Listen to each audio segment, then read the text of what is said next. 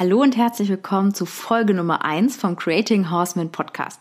Mein Name ist Katharina Teisinger und bevor wir jetzt so richtig loslegen, möchte ich dir erstmal die Möglichkeit geben, mich ein bisschen besser kennenzulernen und zu erfahren, um was es in diesem Podcast hier eigentlich geht und was dich beim Zuhören erwartet. Und wir klären auch schon gleich mal die Frage, ob man ein besonderes Talent braucht, um besonders gut mit Pferden zu werden. Hi, ich bin Katharina Teisinger, Gründerin von Creating Horsemen und Pferdemama von Caprero, meinem Huzulen-Mix und Bentje, meiner Oldenburger Stute.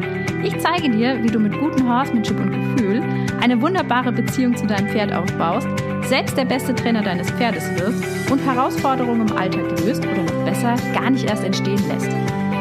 So, dann lass uns doch mal starten. Im Intro hast du ja bereits gehört, dass ich selber zwei Pferde habe und dass ich meine Leidenschaft auch zum Beruf gemacht habe. Mit meiner Arbeit habe ich jetzt in den letzten Jahren wirklich Hunderten, wenn nicht sogar Tausenden von Pferdemenschpaaren wirklich einen großen Schritt weitergeholfen, um sich gegenseitig besser zu verstehen und alltägliche Probleme einfach lösen zu können. Und das, obwohl ich, das muss ich wirklich sagen, mit Sicherheit nur mit einem maximal durchschnittlichen Pferdetalent geboren wurde. Also vielleicht kennst du ja diese, diese Videos von Reitern, die da im wildesten Galopp ohne Sattel und Zaum über die Wiesen, über Baumstämme und alles Mögliche preschen und das sieht alles total mühelos und einfach aus. Ja, genau, also das bin ich nicht sondern meine Pferdekarriere, die beginnt ungefähr im Alter von sechs Jahren, als ich zur Einschulung ein Reiterwochenende geschenkt bekommen habe. Und ich muss sagen, ich habe meine Eltern natürlich auch fleißig bearbeitet und bin lange genug in den Ohren gehangen, dann musste das ja auch klappen. Und bei diesem einen Mal ist es dann natürlich nicht geblieben. Aber ich war jetzt niemand, der regelmäßig Reitstunden hatte und auch als Kind und Jugendlicher, selbst bis zum heutigen Tage, war ich nie dieser typische Reitschulreiter, sage ich jetzt mal. Und mein großes Glück war damals, dass wir in dieser Reitschule, wo ich gelandet bin, wirklich uns auf das Lebewesen Pferd konzentriert haben. Also dass dieses Miteinander wirklich noch im Vordergrund gestanden ist und das Pferd nicht als Sportgerät, wo es einfach wirklich dem nächsten Schüler in die Hand gedrückt worden ist, behandelt wurde.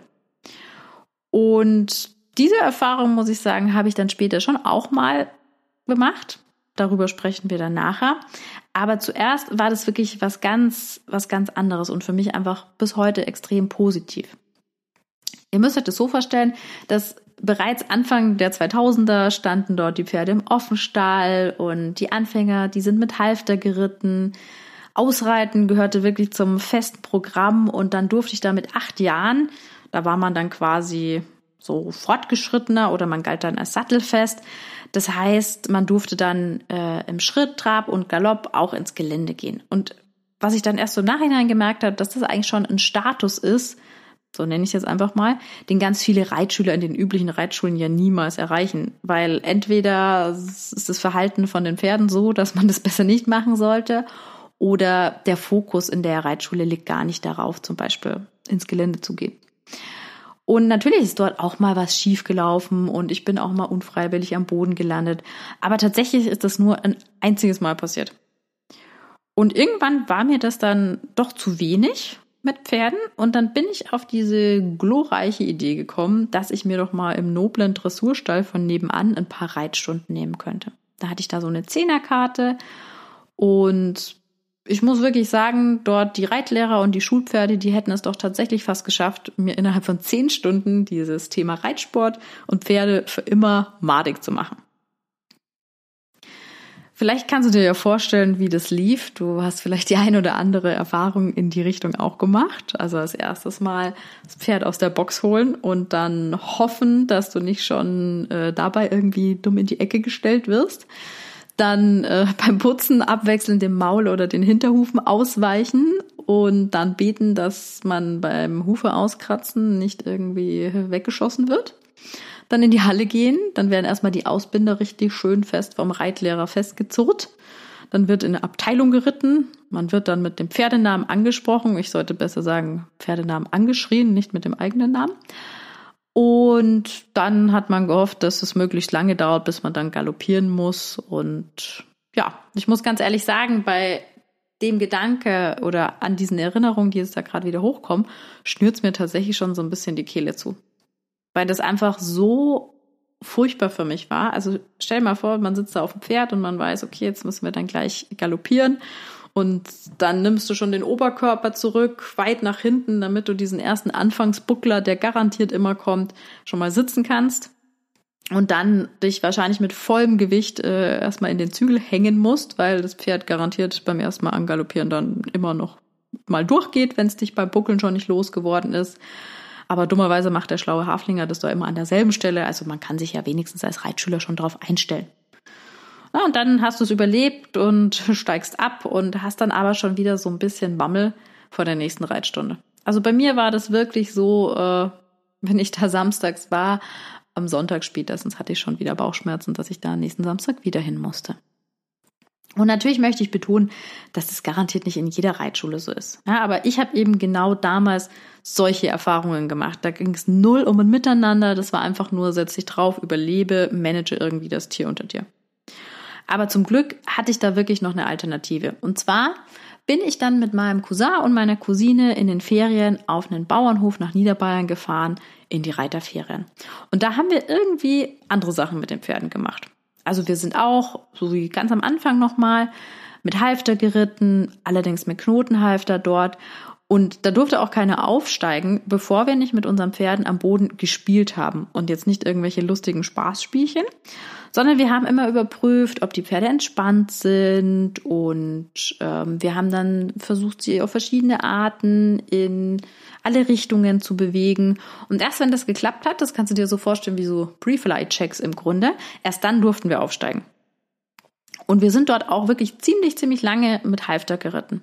Also nur, wie wir dann schon wirklich richtig gut waren, durften wir dann auch mal mit Trense reiten. Aber eigentlich war so dieses Halfter immer ähm, ja unser Arbeitsmaterial.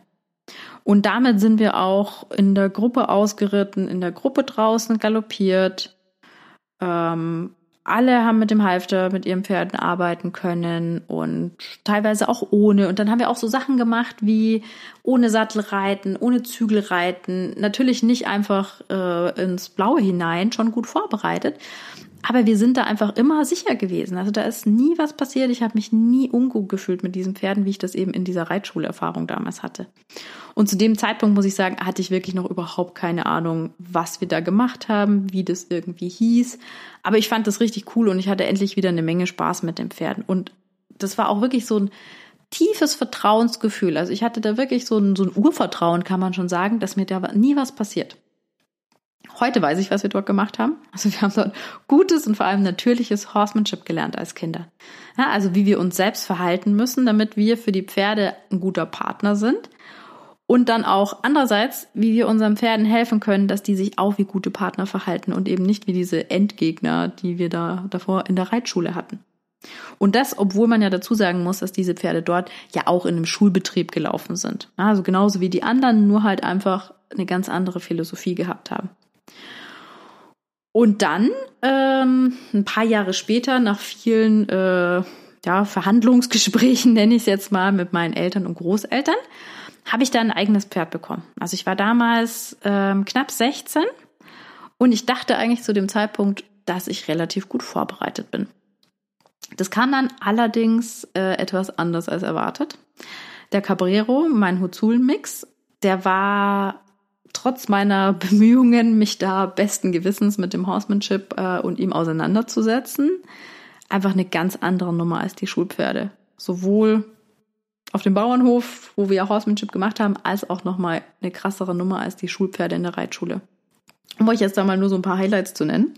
Also es hat ja schon beim Hufegeben angefangen. Ähm, weil entweder hat er versucht, mich zu treten, zu beißen oder seinen Fuß auf meinem abzusetzen. Und ich gebe es ganz offen zu, ich habe es auch höchstens jedes zweite Mal, wo ich da war, überhaupt probiert, äh, weil ich so Angst hatte und froh war, dass ich es jetzt schon am Vortag überlebt habe und dann mein Schicksal nicht ausreizen wollte. Oder noch so ein Klassiker, äh, ich bin in die Halle gekommen. Bis dahin habe ich es lustigerweise immer geschafft. Davor ist er nie gegangen. Aber sobald ich die Halle betreten habe und noch nichts gefragt habe, ist es sich ja, ist er einfach weg. Also hat sich umgedreht im gestreckten Galopp davon, sich losgerissen und ist dann erstmal so für gefühlt 20 Runden wie verrückt durch die Halle geschossen. Und das, obwohl er ja sich sonst eigentlich überhaupt nie irgendwie freiwillig bewegt hat.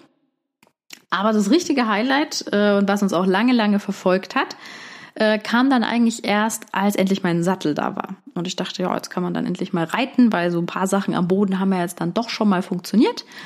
Ähm, das hat sich dann aber damit geäußert, dass er dann mit Sattel erstmal eineinhalb Stunden lang Handstände gemacht hat. Also du kannst es wirklich so vorstellen, auf die Vorderhufe gestellt, Arsch so weit nach oben wie geht, auf die Hinterhufe gestellt, Vorderhufe so weit hoch wie geht. Ähm, ja, also da war kein, kein Gedanke daran, dass man da irgendwie draufsteigen sollte. Und das war jetzt auch nicht so eine einmalige Nummer, sondern es war über Wochen und Monate einfach wirklich so ein ganz, ganz starkes Muster.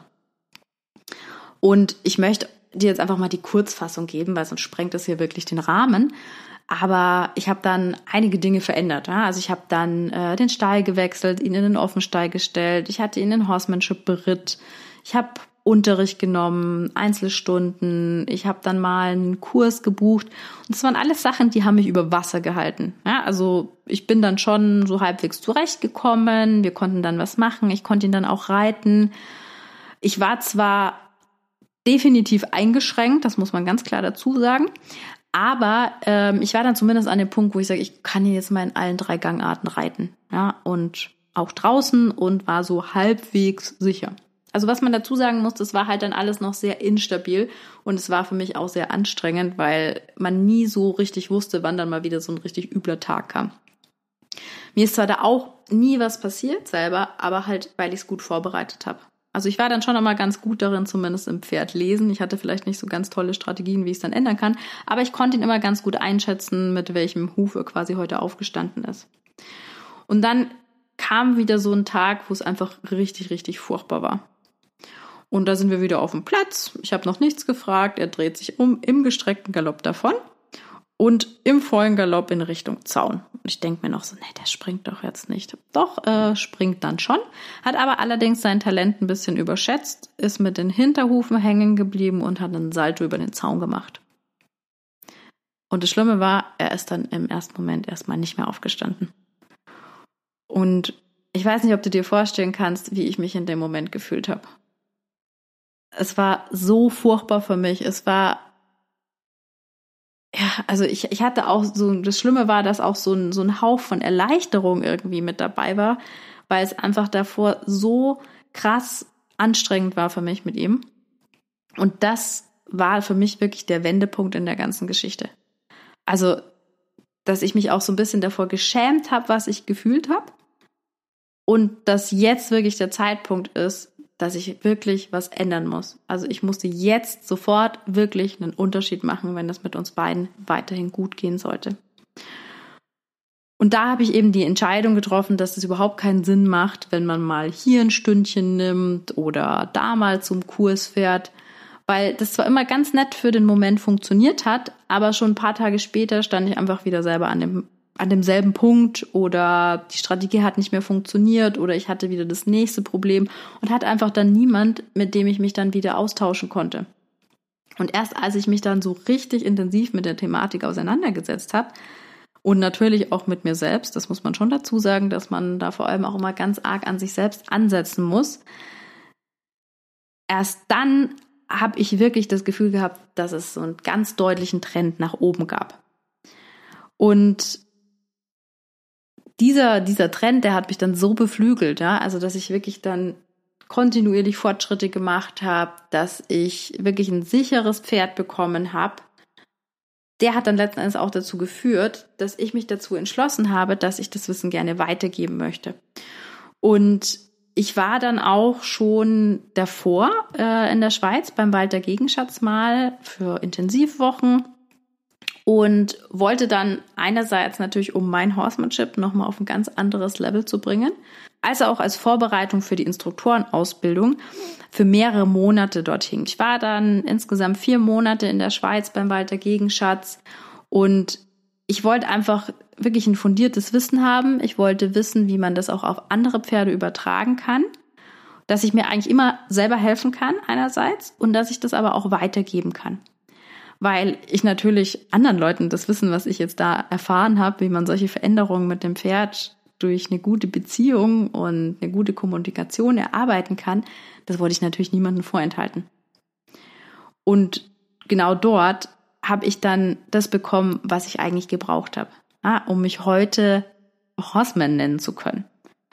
Weil erst wenn wir in der Lage sind, dass wir unserem Pferd wirklich in jeder Lebenslage einen Plan geben ja, und dadurch auch wirklich gute Leadership-Strategien haben, erst dann ist unser Pferd in der Lage, dass es sich uns anschließt, dass es unseren Ideen traut und dass es vor allem auch zufrieden und entspannt mit uns sein kann und aber auch respektvoll.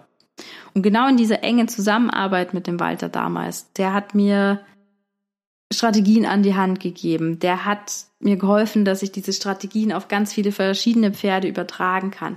Der hat mir geholfen, dieses Gefühl und das Gespür zu entwickeln, wie viel es braucht und wo dann das Problem liegt. Weil im Grunde kann man sich das so vorstellen, dass man jedes Problem oder jede Herausforderung mit dem Pferd immer auf eins von sieben Sachen zurückziehen kann.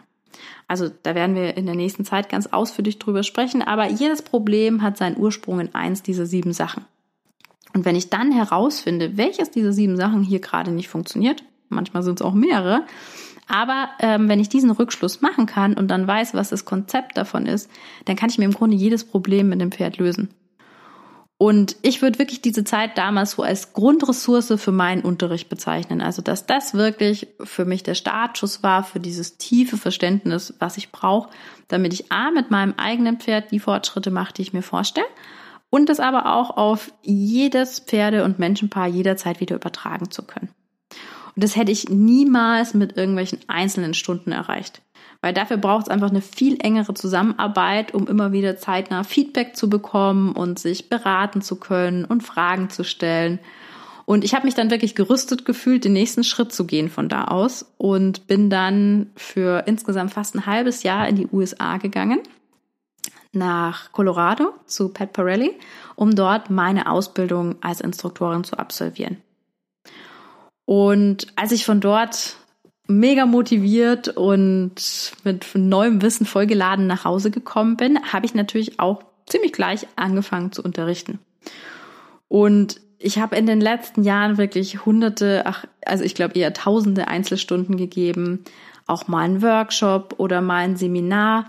Aber ich muss dann dazu sagen, ich hatte nach, nach, ja, nach einer gewissen Zeit das Gefühl, dass das nicht so richtig funktioniert, wie ich mir das vorgestellt habe.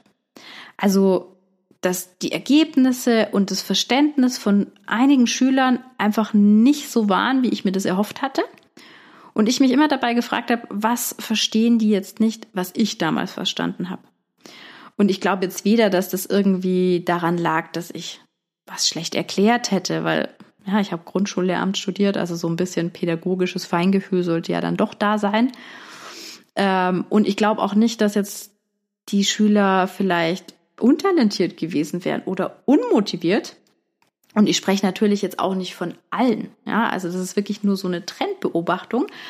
Aber das waren einfach jetzt nicht die Ergebnisse, von denen ich gewusst habe, dass das möglich ist. Und klar waren da auch ein paar dabei, die wirklich super gute Fortschritte gemacht haben. Und vor allem die, die halt besonders engmaschig betreut worden sind. Aber selbst da habe ich immer gewusst, dass da noch einfach viel, viel, viel mehr drin ist, wenn man das richtig aufzieht. Und ich habe leider gesehen, dass viele dann die Motivation verloren haben oder dann, wenn sie alleine waren, einfach trotzdem das nicht so umsetzen konnten.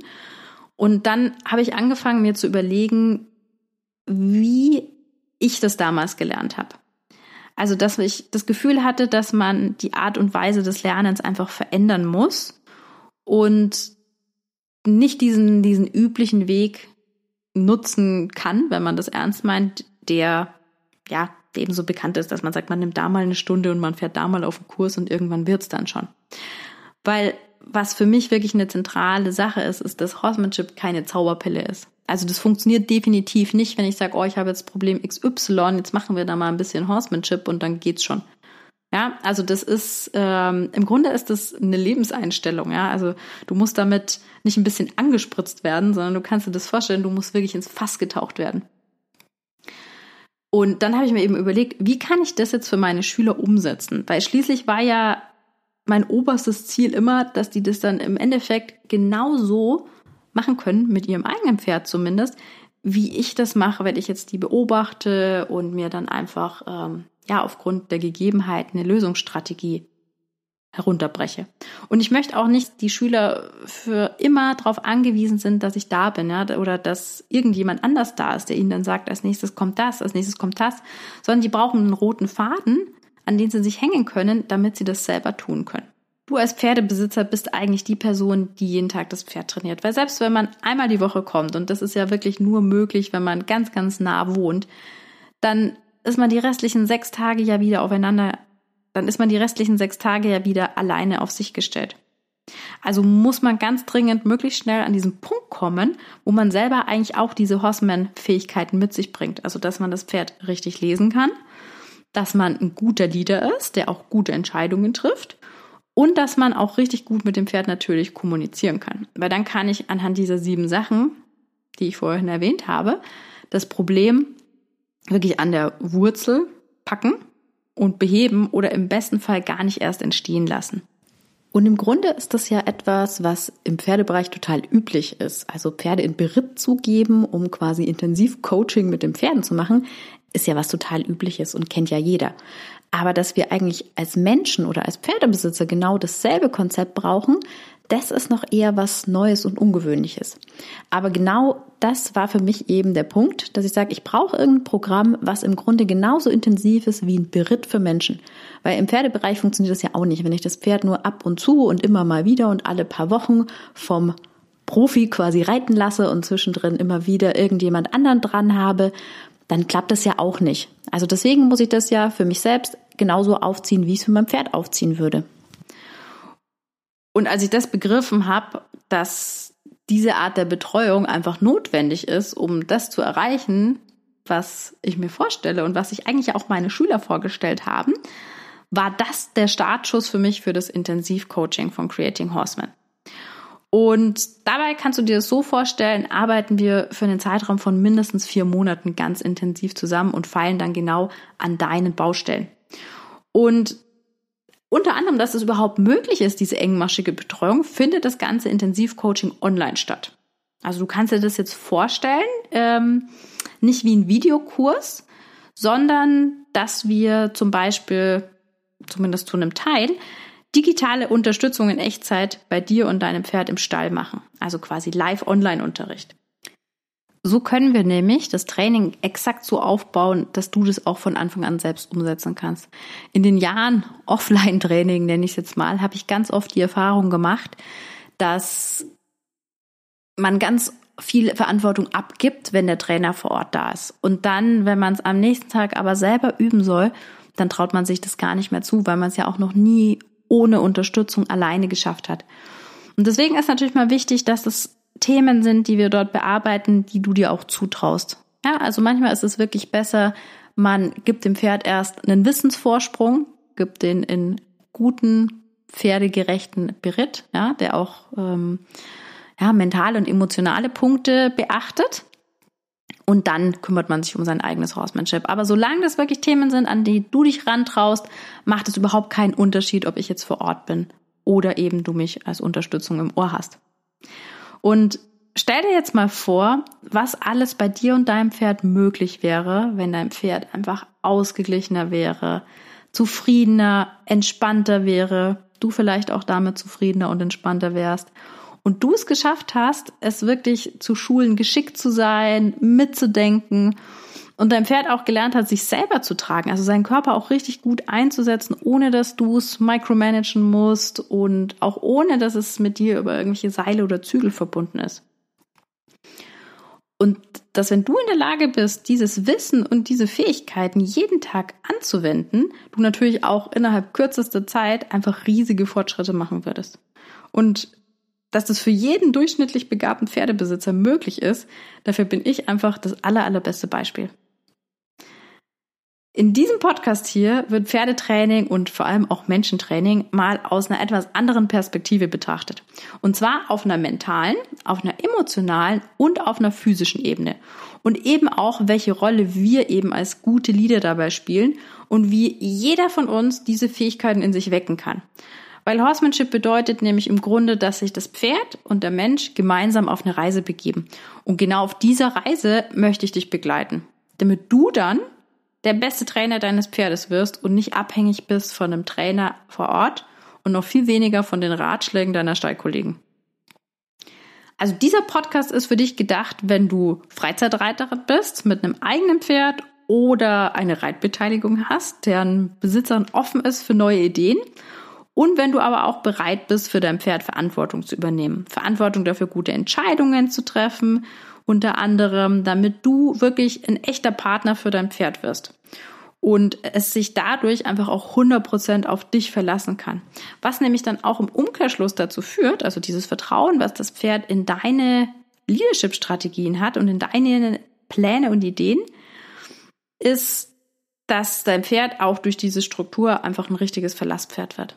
Und wie das Ganze jetzt in der Praxis ausschaut, wie dir auch das Intensivcoaching dabei helfen kann, das wirst du vom ein oder anderen Podcast-Gast in den kommenden Folgen auch nochmal ganz genau berichtet bekommen. Wenn du gerne erfahren möchtest, wie das auch für dich und dein Pferd möglich sein kann, dann buch dir doch einfach mal ein Kennenlerngespräch auf meiner Website www.katharina-theisinger.com und dann sprechen wir einfach mal ganz unverbindlich darüber, welche Möglichkeiten es für dich gibt, mit mir zusammenzuarbeiten. So, und jetzt sind wir auch schon am Ende der ersten Folge angekommen. Die nächste Folge gibt es wieder in 14 Tagen. Und wenn dir diese Folge hier gefallen hat, dann freue ich mich natürlich über deine 5-Sterne-Bewertung. Und wenn du noch mehr Infos brauchst, dann findest du alles weitere in den Show Notes hier. Also das war's schon. Wir hören uns in der nächsten Podcast-Folge. Mach's gut bis dahin und vergiss nicht, alles, was du für dein Pferd brauchst, steckt bereits in dir. Bis bald, deine Kathi.